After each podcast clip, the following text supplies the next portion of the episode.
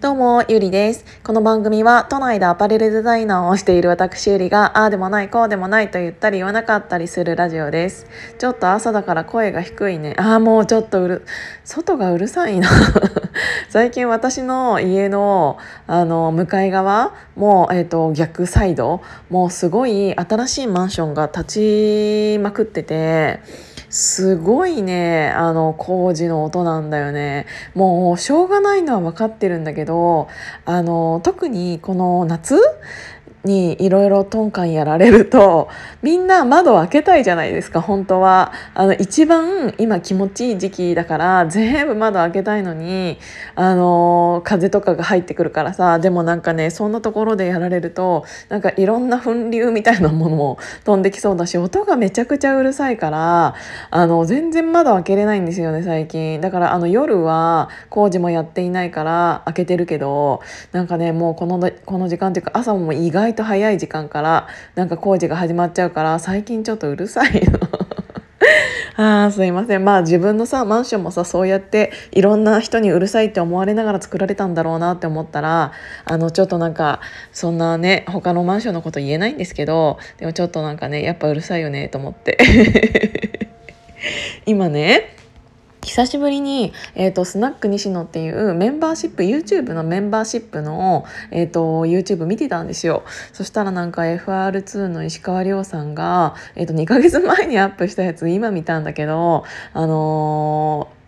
お話しされててあーなんかめっちゃ悔しい悔しいっていうか、まあ、悔しいレベルにも達しないんだけど私なんて。でもなんか考えてることめちゃくちゃ一緒だったっていうのだけはすごく嬉しいなと思ってなんかあの洋服がね、えーと、ショップを持たずに移動販売をさせるっていうのってやっぱり私やりたいなっていうのを、あのー、このヒマラヤさんでも半年以上前かなもうちょっと前かなにお話しさせていただいてたことがあると思うんだけどなんかやっぱりうんと洋服ってさあの店舗があってそれに行けない人はとか後から欲しいってなった人は、えーと、インターネットで購入するっていうのが結構ベーシックになってるかもしれないんだけど。だってネットとさ店舗以外にさ洋服買ったことある人っていますか？なかなかいなくない？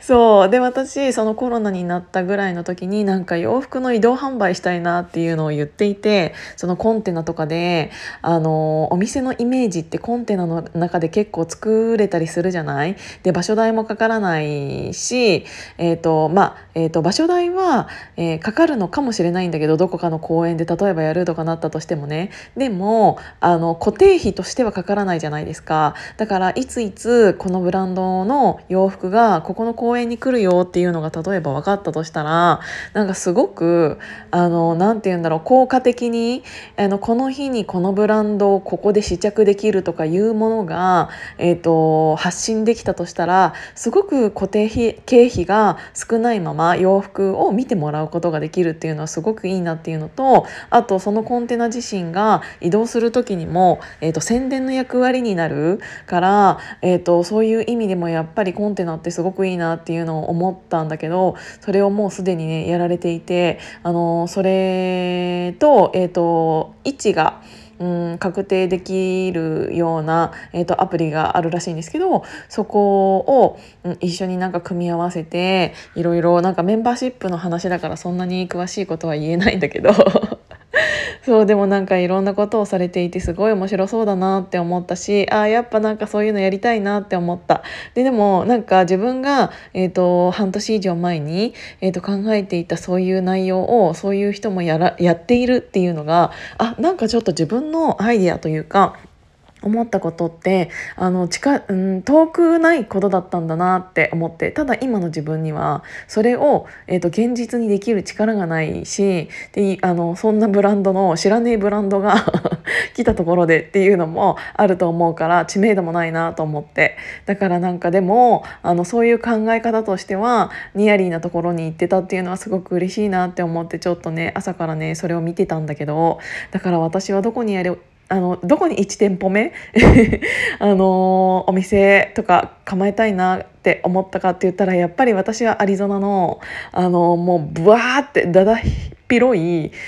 中になんでこんなところにお店あんの？っていうところになんかやっぱ出したいなと思って。1店舗目セドナとか面白くない？なんか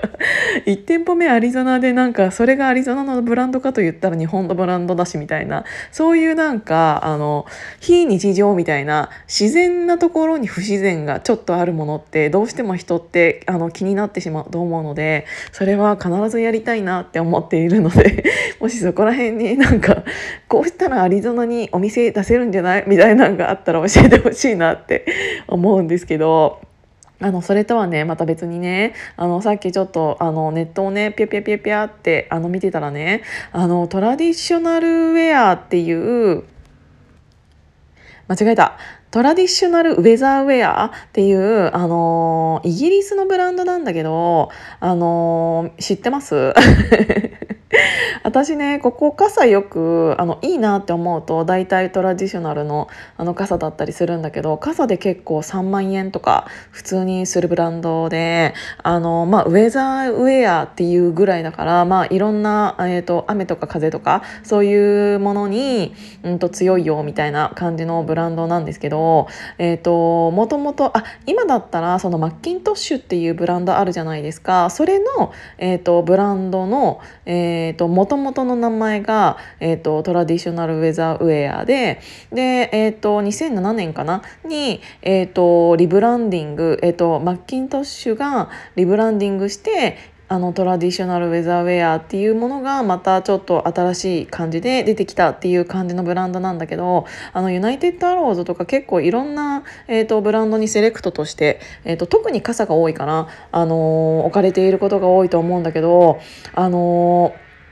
私が欲しいと思っていたものがそこにあってというのはあの傘？皆さん傘ってどういうものを使ってます？あの私ねその傘も、えーと、ちょっと今回情報が多いかもしれないんだけどあの蔵前にある、えーと、前原光栄商店っていうところがあるんだけどそれは、えーと、新宿の伊勢丹にも入っていてあの自分で結構オーダーメイドみたいなことができるのね。でなんかタッセルが結構そこのポイントで持ち手にタッセルの色とかも選べてあのオリジナルオリジナルっていうか、うんとまあ、うんとセレクトして、えーと、自分のオリジナルっぽくあと名前も彫ってもらったりとかできるあの傘屋さんがあるんだけどやっぱりある程度の、えー、と年齢になってビニール傘っつうのはちょっとなっていうのとあと自分の洋服に合わないっていうのもあったから、えー、とちゃんとした傘を買おうと思って、えー、と数年前かなに、えー、とそこで傘を作ったのね、えーと、私は2万円ぐらいだったかな。なんだけどちゃんとそうやって持ち手とかあと傘の色とか素材とかあとタッセルの色とかあと名前彫ってもらったりとかオリジナルのものを作ることで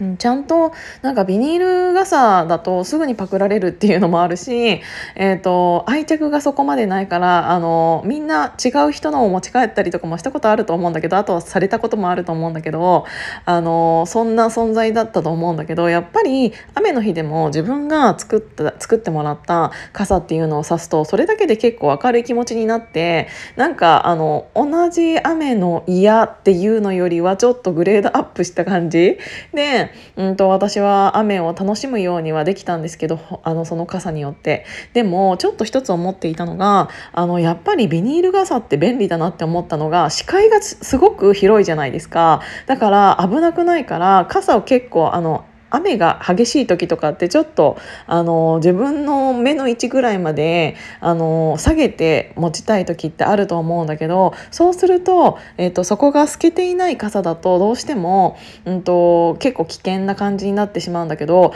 そのさっき見てたらトラディショナルウェザーウェアから出ているビニール傘が出ていてしかも結構肉厚な素材になっていてビニール部分がね。でビニールにも黒ブラウングリーンあとブルーだったかなみたいなのも選選べてあと持ち手が、えっと、ビニール傘にもかかわらず持ち手があのウッディな感じになってるのなんかめちゃくちゃ可愛いと思ってだから私これ買おうって思ったの。